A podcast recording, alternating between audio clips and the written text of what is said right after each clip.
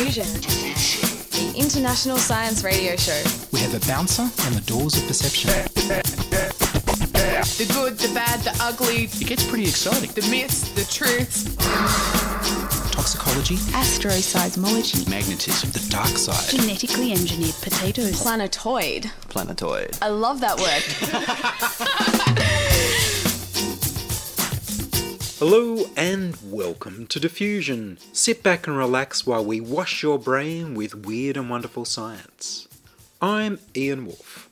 On this edition, Doug Fields talks about Elon Musk's Neuralink and who discovered brainwaves.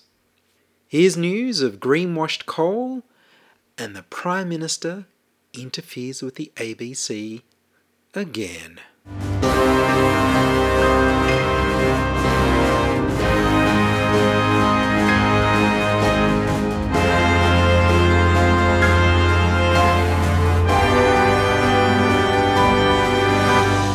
Clean money for dirty hydrogen. The federal government has ordered the Clean Energy Finance Corporation to give $300 million to the coal industry for converting coal into hydrogen and releasing a lot of carbon dioxide in the process. This is in order to persuade people that coal is a clean fuel. Greenwashing. Research from the Australian Conservation Foundation shows that despite water restrictions from the Australian drought, coal mining and coal fired power stations in New South Wales and Queensland use 383 billion litres of fresh water every year. That's the same amount as 5.2 million people, more than the entire population of Greater Sydney or 653 litres for every tonne of coal produced. This is two and a half times more water than was used for coal in 2010. Censorship. The Australian Broadcasting Corporation, the ABC, is a non profit public radio, TV, and internet broadcaster funded by the Australian federal government. It's independent of the government by law the Prime Minister's office ordered the ABC to change an article online about the government's COVID Safe app, writing that it was unnecessarily alarmist about privacy concerns. And the fact that Australian private data about their social graph, everyone they've spent any time with at all, will be held on Amazon web servers under United States jurisdiction, which means the US government can access Australian private data. Every use of the word tracking had to be replaced by the word tracing to reduce fears of foreign governments and Australian police misusing the social connection information for things other than medical contact tracing. Peter Dutton, the Minister for Home Affairs, held an invitation only tender for the data storage contracts that gave it to the American company, excluding the many Australian options. The responsibility for the COVID Safe app was then handed over to Stuart Robert, Minister for Services, which conveniently ends any opportunity to ask questions about why Amazon is getting the data. Astonishingly, the Australian government is hosting the decryption keys for the private data collected by the app on the same Amazon servers as the data itself a practice that is strongly recommended against by security experts. It's like leaving the keys to your home under the welcome mat, which you've helpfully labelled keys.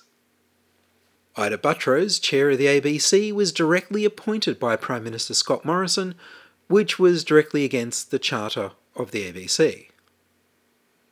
Last weekend, someone, presumably the Australian federal government, spanned all Australians with an anonymous text message which said, Help us keep you safe and ease restrictions by downloading the COVID Safe app now. Downloading an app can't ease restrictions because only physically distancing can keep us safe, not running an app that tells you that you're maybe infected well after the fact. The UK government have already announced that their peak spy agency, GCHQ, will have access to the private data from their version of the contact tracing app. The UK contact tracing app, unlike the Australian app, doesn't need your name, phone number, or age range, and only wants half your postcode. While the Australian data may be deleted whenever the pandemic is declared over by the government, the UK data will be kept indefinitely for research. The UK app will collect 28 days of physical contact data as opposed to the Australian app's 21 days, which both contrast to the human contact tracing experts who ask people for just the last 14 days of contacts. The draft legislation to protect people who download the COVID Safe app has been released. The draft bill allows the contact data from everyone within Bluetooth radio range, up to 10 metres, to be stored and sent to state medical officers. There's no mention of the promised limit of 1.5 metres for 15 minutes. It's missing. The legislation is worded so that your privacy is only protected while the data is on your phone. When you test positive to COVID 19 and upload your physical contacts for the last 21 days to the government's central Amazon server, your privacy is no longer protected by the legislation either while it's on the server nor when it's downloaded by state health officers. In the last week, 4.5 million out of 25 million Australians have downloaded the COVID Safe contact tracing app. In that time, not a single state medical officer has been able to access the data to use it for contact tracing. The UK government have already announced that their peak spy agency GCHQ will have access to the private data from their version of the contact tracing app. In the last week, 4.5 million out of 22 million Australians have downloaded the COVID Safe tracing app. In that time, not a single state medical officer has been able to access the data to use it for contact tracing. Until the state medical officers are given software, passwords, and training to access the app data and use it for contact tracing people who've been in contact with people who tested positive for COVID 19, the COVID Safe app remains just a propaganda and spying tool.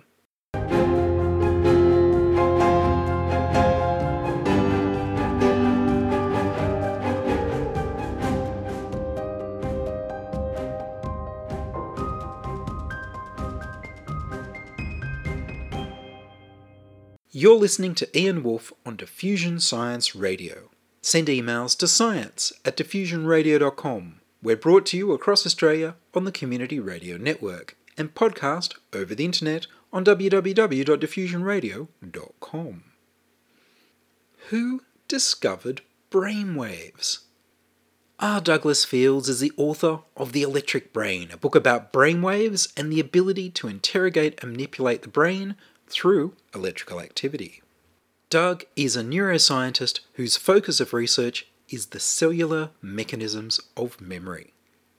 I spoke to him by Skype and continued our conversation by asking Doug, What do you think of Elon Musk's Neuralink? Musk and Zuckerberg are both investing in brain computer interface technology. And I think this is fascinating and indicates the potential and it's very helpful because we have industrial power and money going into developing this technology. So I, I, talk about this. And on the other hand, a lot of the barriers that we are facing are biological and not so much technological. Musk's idea is that if we could get more electrodes, we could do a better job of controlling the brain and feeding information into the brain.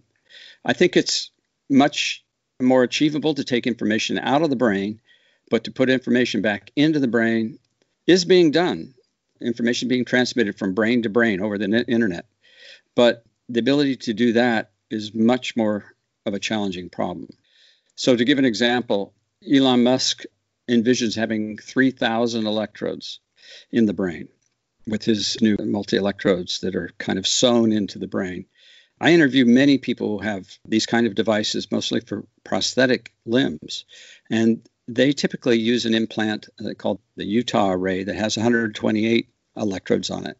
And that allows them, uh, people who are paralyzed, to be able to move limbs and robotic arms and that kind of thing. But Musk wants to get way beyond the limitation of 120, 126, if, if 128. If we had uh, 3,000 electrodes, just think how much more capability we would have. But the biological problems are amazing. First of all, which neuron are we going to stimulate? You know, and mm-hmm. is that neuron in my brain doing the same thing as the same neuron in your brain? No. And we have 85 billion neurons in our brain. So that's a big problem. But even more daunting, if you just simplify and have a network of 300 neurons, not 3,000, but 300 neurons, and you simplify, you're going to either have this neuron on or off. And that's simplification because neurons have a certain code.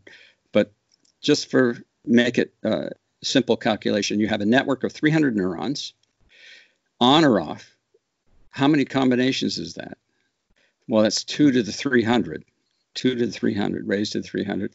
And that is more than all the atoms in the known universe. That's only 300.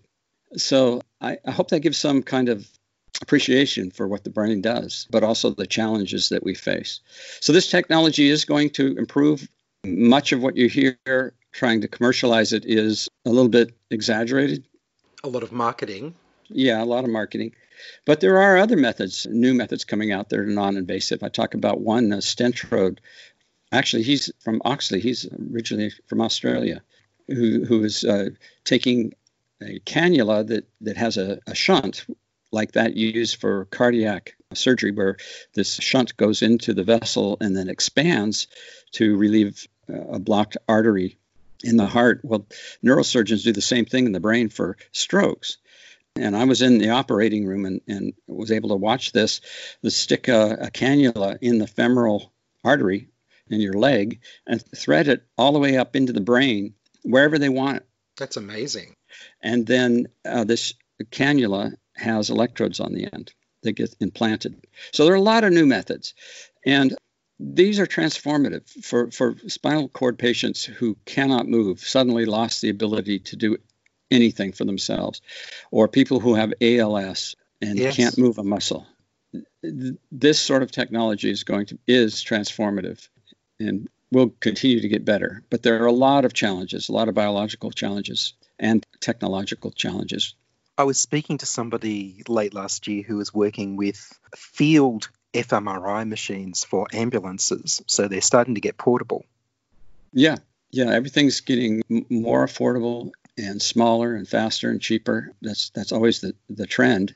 So what seems impossible now, you know, we have to realize that progress marches on and these things will become more and more feasible and our ability to understand the complex neural circuits in the brain and that activity and to be able to control it will increase.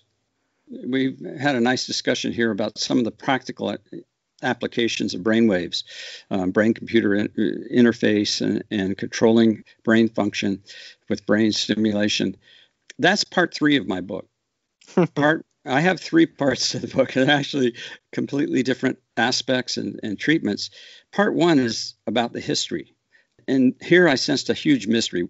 Who discovered brainwaves? Why don't we know his name? And generally, people don't know his name. What did he think he discovered? And what motivated him? What did other people think about it? And this turned out to be a fascinating story in how science and, and society interact. And uh, so that, that's part one the history of the discovery of brainwaves. And that's a fascinating tale. Part two of the book is about okay, so now we know brainwaves exist. Well, what are they? What are the significance? And that's what part two is it's understanding brainwaves. And what's so fascinating about this, and it's really the reason I wrote the book, is we don't know. We talked about all the applications and they exist, but fundamentally, what brainwaves do is very much a mystery right now. And it's divided neuroscientists into two camps. One camp thinks that brainwaves are the most sophisticated mechanism for how the brain works at, at its most complex level and that this provide new insight into how the brain functions. That our previous ideas are just too simplistic to explain how the brain works, and brain waves are what account for the mind, the brain's capability. The other camp says brain waves are nothing but noise. They're like the noise of an automobile engine. They argue you have electrical activity going on in the brain because neurons fire, communicate with electrical impulses, and so you're going to get waves of electromagnetic energy. Although they correlate with different states, and we can use these correlations as we, discussed in part three of the book, the applications of brainwaves, whether or not they're actually having that functional role is not known. So in part two of the book, I go through and use a, you know, eyewitness reporting and go around the world to my colleagues all around the world and just lay out, uh, let them talk about the research and let the reader describe. And then part three, we, we talked about really that's nobody doubts that the practical applications of brain waves and manipulating brain waves has tremendous practical, clinical, and therapeutic value. And that's where we talk about brain computer interface. So we've kind of gone in uh, reverse from back to the front, but that's fine. All right. So I guess I should ask you to give us a bit of a taste of why don't we generally learn in school or see on TV the name of the people who discovered the existence of brainwaves? Well, it's it, it's interesting that, that the story isn't well known, and so I I went to Jena, Germany, former East Germany, where Hans Berger, who ran a mental hospital, was the first person to record human brainwaves. And he did so in the early 1920s. So he first recorded them in 1924. He did his experiments on mental patients in his hospital, and he told no one what he was doing. And after he discovered these, he kept it a secret for five years. And he did experiments on patients and members of his family. So, who was this guy? And I wanted to know more about him. And he eventually ran this mental hospital in Jena, Germany. And why did he keep it a secret? He was looking for the interaction between the brain and the mind. And he had this idea that mental energy, or there was a, such a thing as psychic energy. And this is different from the kinds of energy that we associate with matter, but that the two could interact. So he was trying to come up with ways to measure this kind of energy. And he did things like studies on people who had cranial defects. So they had holes in their skull. And he would study the brain swelling in response to uh, different kinds of cognitive challenges. He hooked up a thing like a manometer on them, you know, like a fluid filled tube that would record these pulsations. And he understood by the laws of thermodynamics that you can't create energy or destroy it. So, psychic energy transforming to other kinds of chemical energy and electrical energy should be associated with a temperature change. So, he stuck rectal thermometers in people's brains and had them do different kinds of cognitive tasks to try and record changes in temperature. This is amazing. And then finally, when you know, electricity became the technology developed, then he began to record electrical activity in the brain. But when he did announce it, no one cared. Everyone, all the scientists dismissed it. They thought it was useless. And I think that's fascinating about how science can progress based on history. Do you think it's because of where he came from or because he didn't have enough status? I mean, wasn't electricity the exciting new technology of the day that inspired Mary Shelley's well, Frankenstein and yeah, but he also had it, his ideas of psychic energy mixed up in mental telepathy, and mm. that hmm. kind of so, sullied uh, a little bit. Although he was more critical than others about that, he was wasn't that very big it. in the day. Yeah, and he had he believed in mental telepathy. But the real reason that I think that his name is not known is that the history was that in World War II, with the rise of Nazism, Hans Berger committed suicide in 1941, and he did so in protest against the Nazis. That was the story. But Suzanne Zimmerman and Christoph Redies, these people I talk about in the book, when I went to Jena, they went through the records and new records after the fall of, of the Berlin Wall and found out that that was a whitewash and it always seems suspicious to me. I mean, you know, as the Nazis were rising in power in Germany, they purged everyone in academia or industry or didn't belong or support the Nazi party. So In fact, these records show that Hans Berger was a Nazi supporter. And in, in, fact, he was personally involved in overseeing forced sterilizations of mental patients and undesirables. There were 400,000 Germans sterilized during this period.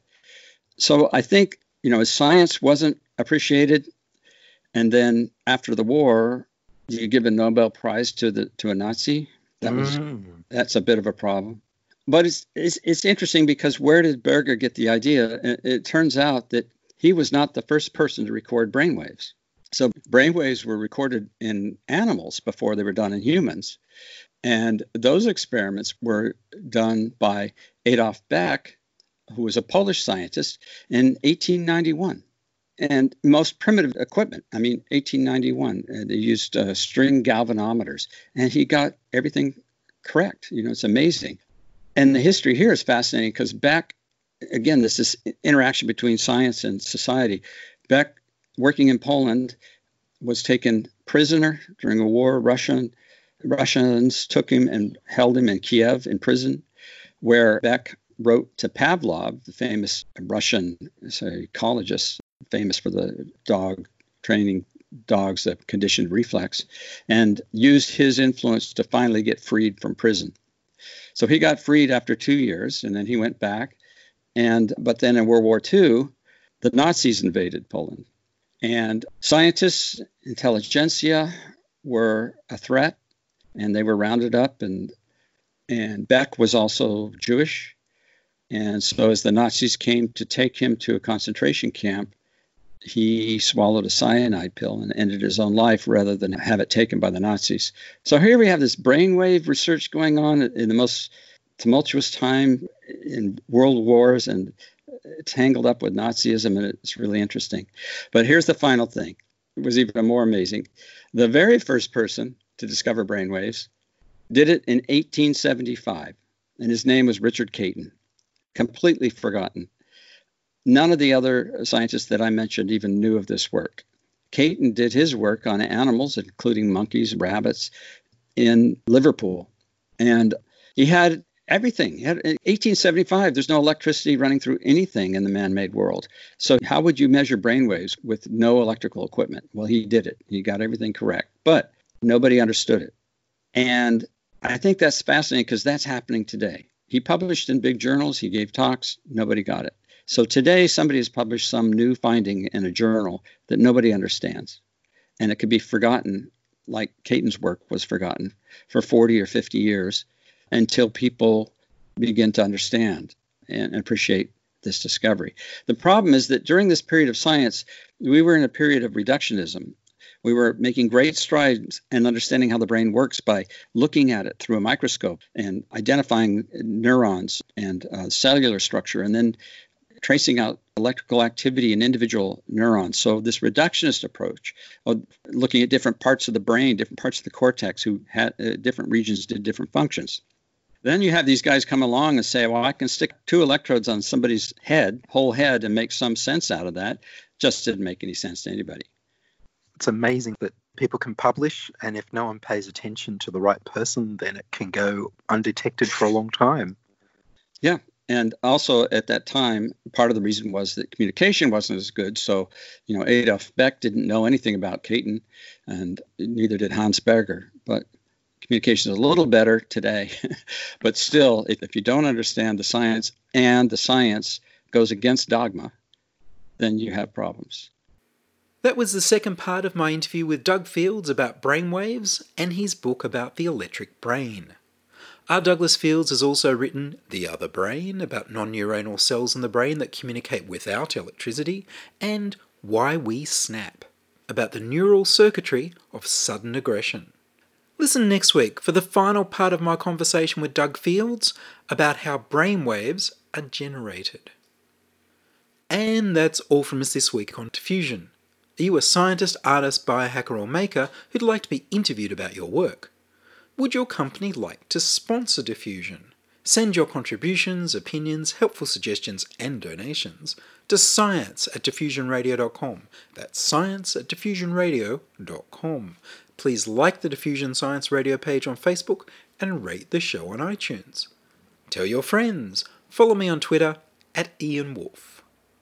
The news music was Rhinos theme by Kevin MacLeod of Incompetech.com. I produce Diffusion, which is broadcast around Australia to 28 stations on the Community Radio Network, including 2RBM in the Blue Mountains of New South Wales, 8CCC in Alice Springs and Tennant Creek, 2MVR in Nambucca Valley, 3MVR in the Mallee Border districts of Victoria and South Australia, City Park Radio 7LTN in Launceston, Tasmania, and 2XXFM in Canberra. Diffusion is syndicated globally on the National Science Foundation's Science 360 internet radio station and also on astronomy.fm. Subscribe to the podcast on the Diffusion website www.diffusionradio.com. That's www.diffusionradio.com and check the website for links, photos, and videos about this week's show. If you enjoyed the show, you can explore more than a thousand previous episodes archived on diffusionradio.com, where the shows are labeled by keywords so you can focus in on the stories you want to hear. Join my patrons at patreon.com slash diffusionradio. Make a donation through paypal.me slash ianwolf. Support Diffusion by buying from the affiliate links at diffusionradio.com slash support. Subscribe to the Diffusion YouTube channel at youtube.com slash c slash diffusionradio. I'm Ian Wolfe. Join us inside your audio device of choice for more science wondering next week on Diffusion Science Radio. Science is fun. It helps you to learn, to know, and to appreciate. When you study science, you may go on field trips. You discover the marvelous interrelationships between all living things. You learn to read the history of the earth as it is written in rocks and fossils. You find out what makes things tick. Everything from a molecule to a living organism. In the study of science is found the most useful and satisfying knowledge of man knowledge of his physical world, its past, its present, and its future. And in your moments of relaxation, now and in the years to come, you will find the study of science leading you into fascinating pursuits photography, collecting. Why study science? Study science because you will find in the study of science a richer, more rewarding life.